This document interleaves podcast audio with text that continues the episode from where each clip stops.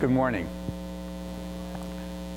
This has been a traumatic week, but I'd like to just take a second to move to something a little more lighthearted. I was talking with a friend a while ago, musing about what would be, we were talking about what would be an ideal work situation, a job. And of course, we wanted it to be meaningful and purposeful and fulfilling, uh, helping our, you know, fulfill us and helping other people. But we came to this conclusion. A three day work week from Tuesday to Thursday, uh, four day weekends, um, hours from 10 to 2 with an hour lunch, uh, one month paid vacation, along with holidays, sick days, a few personal days, a six figure salary with health and retirement benefits. What do you think? Amen, yes. We all kind of know that's um, not how it works in the real world. We're all living in the real world. We're in the real world, but this morning, I want to remind us that there's a true life and a supreme world that's yet to come. And that's the real world. Look up and see the supreme reality. I want you to know I picked that sermon title on Monday. And it's true.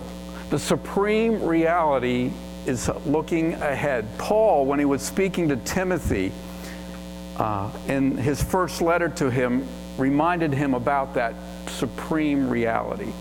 Command those who are rich in this present world not to be arrogant or to put their hope in wealth, which is un- so uncertain, but to put their hope in God, who richly provides us with everything for our enjoyment. Command them to do good, to be rich in good deeds, and to be generous and willing to share. In this way, they will lay up treasure for themselves as a firm foundation for the coming age so that they may take hold of the life that is truly life. So this morning, I want to remind myself and I want to remind us, I'd like to remind the whole world, to anyone listening this morning, that we need to look up with faith's eyes toward heaven and see the supreme reality that outclasses and outlasts anything that we have in this world to hold on to that. In Acts chapter 6 and 7, we're going to meet Stephen. And Stephen is a character that suddenly appears on the scene. We were introduced to him in a few verses last week. And he disappears just about as fast. But mostly, I think God wants us to see that Stephen's faith in Jesus Christ, his courage, and his graciousness was empowered by this clear vision, this clear understanding that there's something better and more supreme ahead. And it's all focused on Jesus Christ. So Stephen's life and his testimony was used by the Holy Spirit to move the people of God, the church of Jesus Christ, away from its anchored, comfortable position. And that was beginning to happen in Jerusalem, I believe. And the Spirit of God, the Spirit of Jesus Christ, wanted them to move out beyond the comfort zones their places, the great Jewish places of Jerusalem and the temple and all the rooted traditions of Judaism. Stephen was a Grecian Jew, he was a Hellenist. And God used him to move beyond where the 12 apostles were right then. Somebody else was being used by God. So, Stephen's story is going to help us to move on with God and God the Spirit in 2021 and beyond. So, Look up and see the true reality, the supreme reality. Look up and see what God's doing this morning. Look up and see and understand that Jesus is Lord and heaven's glories move us to imitate Jesus Christ in all we do in this world. Let's look up together and help one another see the supreme reality so we don't give up, so we're filled with graciousness and courage to live for Christ in our world. So let's look up and see what God's doing. Quick review God's moving, and, and we've been looking in the book of Acts. In Acts chapters 1 through chapter 5, we see how God is at work. This book's entitled Acts of the Apostles, but it would be better entitled Acts of the Holy Spirit because God the Spirit, who Jesus and God the Father sent, God the Son and Father sent the Spirit of God to empower and transform people, moving them from death to life. And that's what's happening. Women were empowered, men were empowered to be witnesses about Christ's forgiveness and the new life that he offers because of his death and burial and resurrection. And he is Lord of all, ascended into heaven. Jesus told them, Wait. Wait in Jerusalem until you receive the power of the Spirit. And the Spirit came in the day of Pentecost in Acts chapter 2. And they were witnesses in Jerusalem. And he said, You're going to be with my witnesses in Judea and Samaria and to the ends of the earth, to everywhere you go. And that's the outline of the book of Acts. That's what happens. Christians in Jerusalem were being powerful witnesses. And the church was growing. Their efforts were doing amazing things. But they were kind of stuck.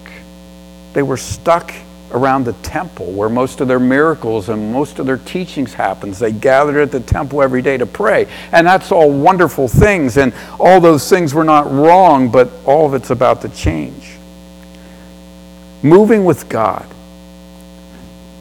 stephen is brought into the story by luke because there's a change happening a major change in the life of the church for the next four chapters, Peter and the other apostles are not mentioned.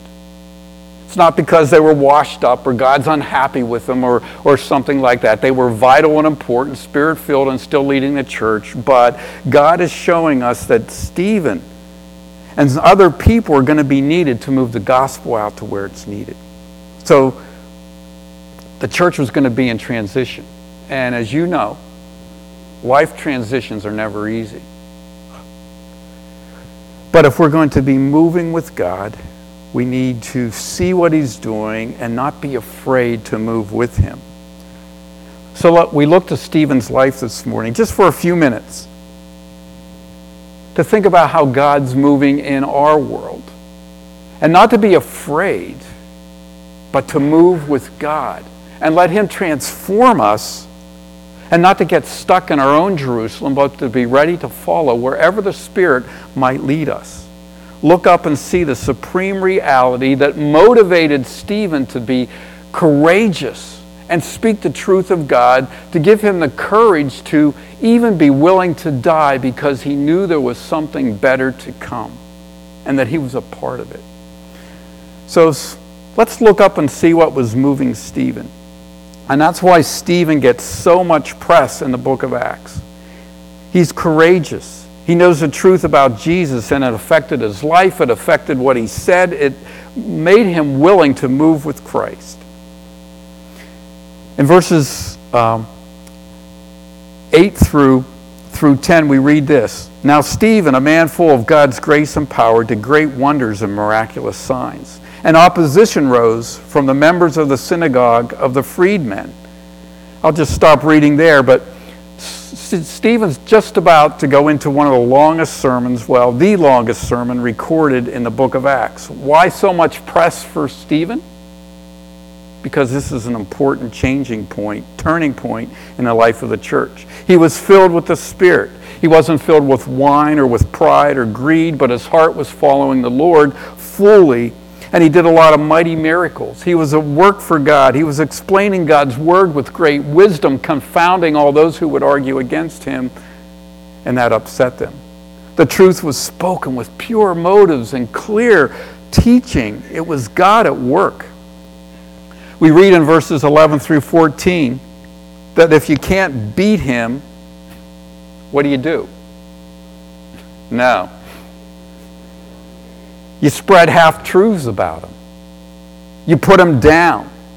Thou shalt not bear false witness. The Jews knew that, but when it comes to their power and what they were holding on to, the old traditions, they thought it was okay.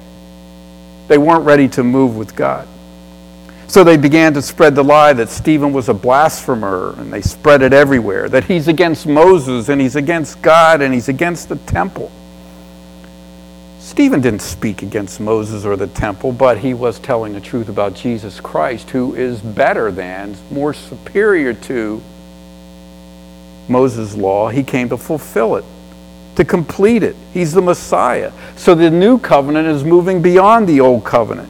It's established in Jesus' blood, not the blood of lambs and goats. He's the perfect sacrifice. He's the perfect prophet, the better prophet. He's the builder of a new temple, one put together of living stones, of people. It's, it's going out beyond the Jewish nation.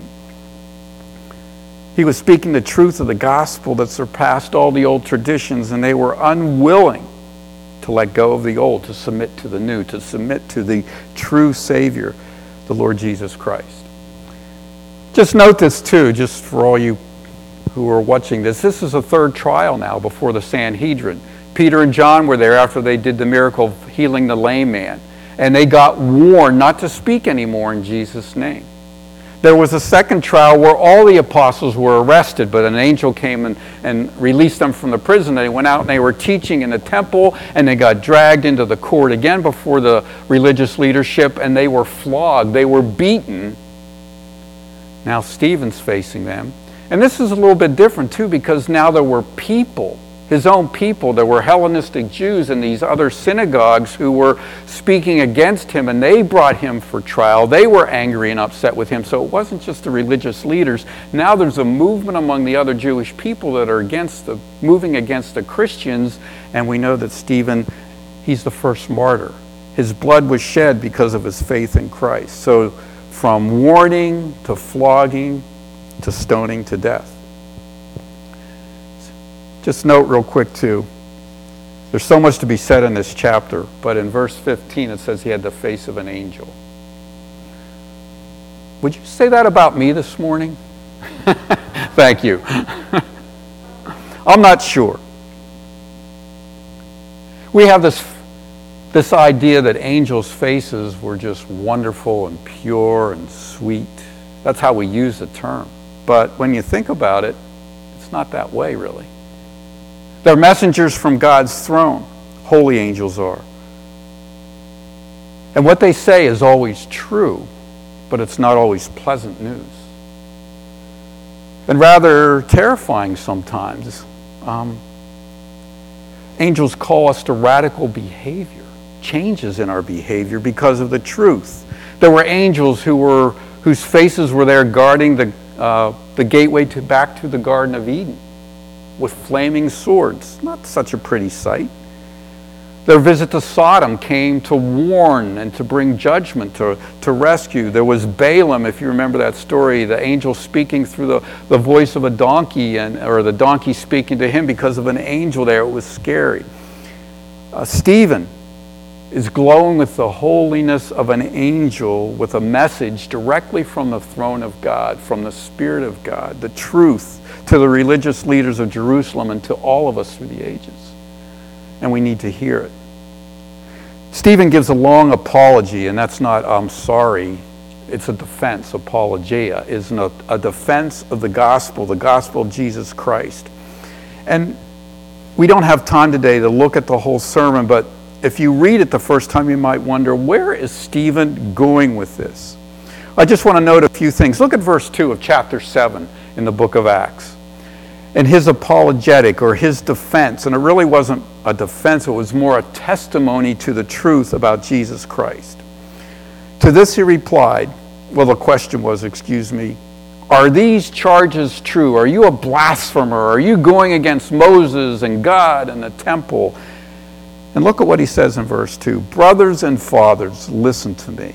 The God of glory appeared to our father Abraham. And we won't go into the rest of the section here, but you see how he pulls these Jewish leaders in and he connects with them. He uses good language. He's wise and he's smart. And there's some key statements. Look at verse 9 of the chapter. He, he goes through some history with Abraham, and in verse 9 he says, But because the patriarchs were jealous of Joseph, they sold him as a slave into Egypt, but God was with him and rescued him from all his troubles. And he gave Joseph wisdom and enabled him to gain the goodwill of Pharaoh, the king of Egypt, so he made him ruler over all Egypt and all his palaces. That's one key statement. There was Joseph. He was a leader of all Jacob's sons, but they despised him, they rejected him. Look at verses. Uh, look at verse 25 of Acts chapter 7. we read now he moves on to Moses a little bit later on in his sermon, and he says, But Moses thought that his own people would realize that God was using him to rescue them, but they did not.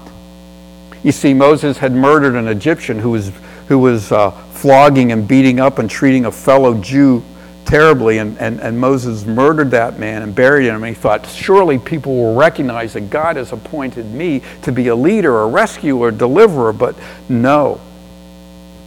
It says that they rejected him. Verse 35.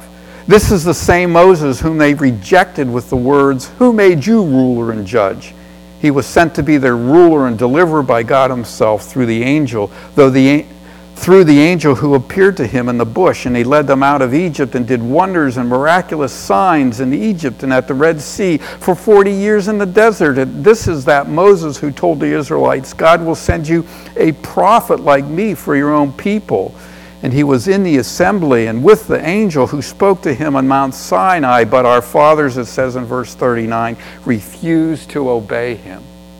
Wow. That's where Stephen's going with this. Two statements about Jesus. He calls him a prophet who was to come. In verse 37 of chapter 7, he says, There's the righteous one who's to come, but you rejected him, you murdered him. He's speaking of Jesus the Messiah. No wonder Stephen got in trouble. Here's an angel, someone with the face of a holy angel, glowing, so to speak, with God's love and grace, but he's speaking about God's wrath and the hatred toward hypocrisy and rejection. He was speaking the gospel of truth. What made him so courageous? Because he was looking up. And he saw the supreme reality God's truth leads to peace with God, but not always peace in this world. Christ's gospel is for all people, not just the Jews. And Stephen was saying, People in Jerusalem, you're short sighted, you're so holding on to old, and something new has come. The Savior has come, the Messiah has come. There's a new program going on, and you need to get with it. In verse 54 of Acts chapter 7, we see how they responded to his message. After verse, let me read verses 51. You stiff necked people, wow, with uncircumcised hearts and ears. What an offense. You are just like your fathers who always resist the Holy Spirit. Was there ever a prophet your fathers did not persecute? They even killed those who predicted the coming of the righteous one, and now you have betrayed and murdered him. And when they heard this, verse 54, they were furious and gnashed their teeth at him. But Stephen, full of the Holy Spirit, looked up to heaven and saw the glory of God and Jesus standing at the right hand of God. Look, he said, I see heaven open and the Son of Man standing at the right hand of God. At this, they covered their ears and yelling at the top of their voices, they rushed at him and they dragged him out of the city and began to stone him. Meanwhile, the witnesses laid their cloths, clothes at the feet of a young man named Saul. And while they were stoning him, Stephen prayed, Lord Jesus, receive my spirit. When he fell on his knees, he cried out, Lord, do not hold this sin against them. And when he had said this, he fell asleep.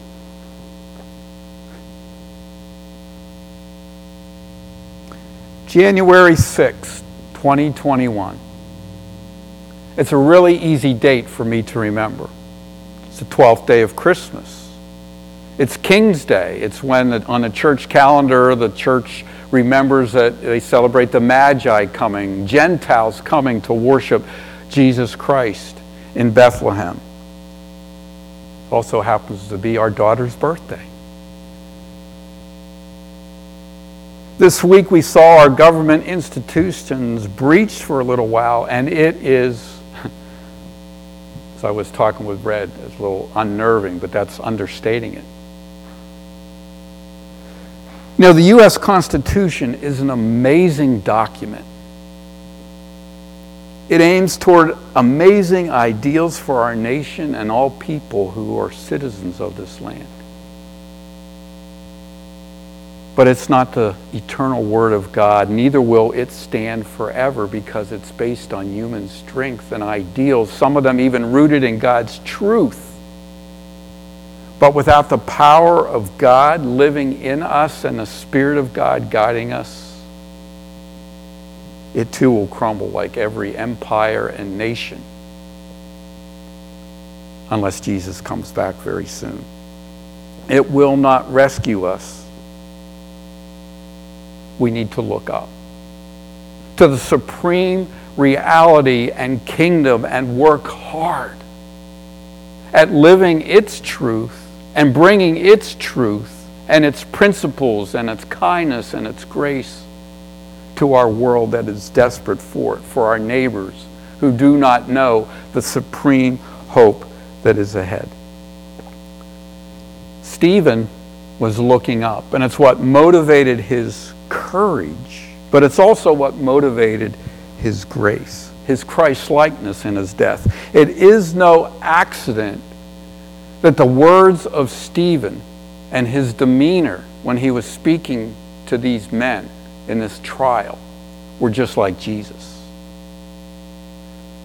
He spoke the truth, and he, like Jesus, really bashed hypocrisy, false religion setting itself up as a truth when it was falling short of God's glory. Wow, that's courage. But his convictions also drove him to be gracious. Here he was giving grace to show love and asking for forgiveness from his enemies, just like Jesus did on the cross. Isn't that something? It's no accident.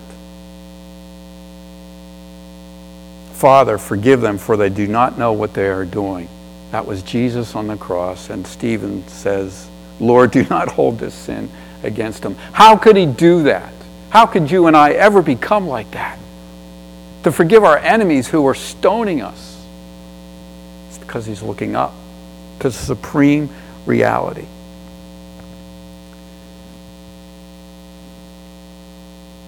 Do you ever give up hope when you read stories about these holy saints in the Bible and say, I could never be like that. I'm too weak. I'm no good. I'm, I don't have enough faith. We just, we kind of give up. I could never have that courage. You know, you think about it, I've never worried about real stones being thrown at me. But there are more subtle stones I am afraid of stones of criticism, stones of opposition, stones of misunderstanding, my fear of people's opinions of me if I live for Christ, declare Christ.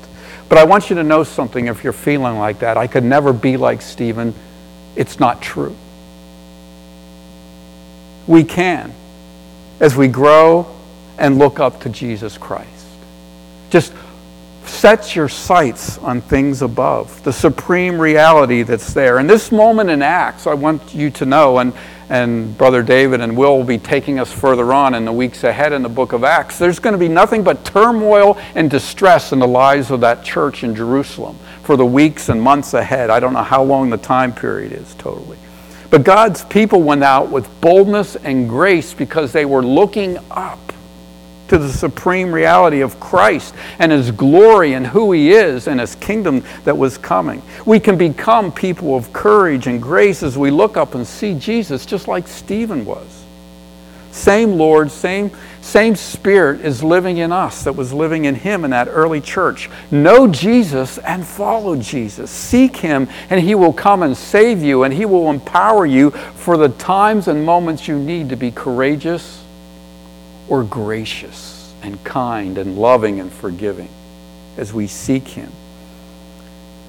It's no accident that Luke's a great writer, guided by the Spirit of God. He mentions Saul, who became Paul, and it says in chapter 8, verse 1 and Saul was there giving approval to his death. That same Saul is going to be transformed. I think he was greatly affected by Stephen's testimony. Stephen was looking up and saw the supreme reality. And I just want to point us to Colossians chapter 3, verses 1 through 4. Since then, you've been raised with Christ. Set your hearts on things above, where Christ is seated at the right hand of God. Set your minds on things above, not on earthly things. For you died, and your life is now hidden with Christ in God. When Christ, who is your life, appears, then you will also appear with him in glory. See, here was a man, Saul, who was looking at the old and holding on to it and thinking Stephen was all wrong, but then his eyes were open as Stephen died, not in vain, but as he looked up and saw what was truly reality, what was true living and true life, it affected Paul. And now, later on in his life, look what he says. The same thing. Look up. My life's in heaven. Your life is in heaven. There's a king there. There's a Messiah there. There's a Savior there. And don't be afraid of death here because death just leads to true life. Wow. What changed Moses? In Exodus 33, he was praying to God and he was asking God, Don't send us into the promised land unless you go with us. Lord, show me your glory. It wasn't too long before that. He was the one standing by a burning bush and saying, Lord, I really don't want to do what you're telling me. send somebody else. You know, Lord, here I am, send my sister. It's one of those things. What changed him? He got a glimpse and he began to look at the supreme reality of God's glory and who he was serving and it moved him to be the deliverer God called him to be in God's timing. What changed Hannah? Remember Hannah in 1 Samuel? That destitute woman, distraught because she was childless, and that meant so much. Well, it still does mean a lot to many people, but it was like God was cursing her and then in 1 Samuel 27, in the first couple of verses of chapter 2 of 1 Samuel, we read this great psalm of praise and just declaring how solid and good and, and gracious and kind God was to her and how those who look to him will be raised up. What changed her? She got an understanding when she was praying in a temple and pouring her heart out for her son. When God answered that prayer, she realized that there was something better. She saw the true, supreme reality. What if someone like Stephen, filled with the Spirit and glowing with the face of an angel, came to our ministry leaders' teams, ministry teams, and told us we were doing things wrong? That things that were near and dear to us were way off. How would we respond? that this building was holding us back from what God really wanted us to do. God was using Stephen to move not only the church but other people in Jerusalem to tell them the truth, to move beyond what they thought was important to what God was thought was important. Now hear me. I'm not saying that we should sell this building and meet in a picnic pavilion, okay? I'm not saying that what we're doing here is all wrong and our programs are just off and God's not blessing us or whatever. I'm just saying let's be sure we're looking at what's most important the true reality, the supreme reality, what's most important, and be sure we're moving with God the way Stephen did because he saw the supreme reality, the supreme Lord and Savior. See the glories of heaven that never spare, perish, spoil, or fade and let that reality fill you and me with courage and with grace and kindness to speak the truth in love.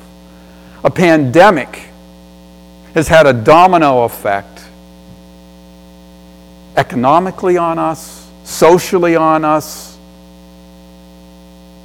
suddenly death is in front of us and we can't avoid it quite as easily and entertain ourselves the way we did before to avoid thinking about it because it's always in the news, it's always before us. The masks remind us, oh yeah, there's something out there. The political upheaval this week is unnerving for us all, and what it should do, followers of Jesus, is help us to help one another. Make us help one another to look at the supreme glories of Jesus Christ and His truth and His presence. And that's what Stephen's story does for me, and I hope it does for you. Draw near to Jesus, receive His life and His strength and His courage and grace. I want to close with this thought from the Apostle Paul from his letter to the Ephesians. Here's what he says I keep asking that the God of our Lord Jesus Christ, the glorious Father, may give you a spirit of wisdom and revelation so that you may know him better. And I pray also that the eyes of your heart will be enlightened in order that you may know the hope to which he's called you, the riches of his glorious inheritance in the saints and his incomparably great power for us who believe. That is a power that is working, that was working in his mighty strength, which he exerted in Christ when he raised him from the dead and seated him at the right hand in the heavenly realms. Whisper that prayer for yourself this week. Lord, open my eyes to see the glories that are ahead. Whisper that prayer for me and your friends and your family and those who don't know Christ yet that you know and your friends with. Pray to God that their eyes would be open to see the supreme reality. Let's pray together. Father in God, Spirit of God, open up my eyes, our eyes. Let us see the supreme glories of you, our God your mighty power, your sovereign rule, your holiness, your goodness, your forgiveness, your mercy. Fill us with a picture of that true, supreme reality. Let it affect us greatly this morning, we ask you. Fill us with these visions of glory so we have more courage and more grace and kindness and mercy in how we live and how we speak and what we do. Make us more like Jesus, we pray. And Lord, we ask you to do this all for your glory, all for the name of Christ, our Savior, our Lord, the coming King. We pray this in Jesus' name. Amen.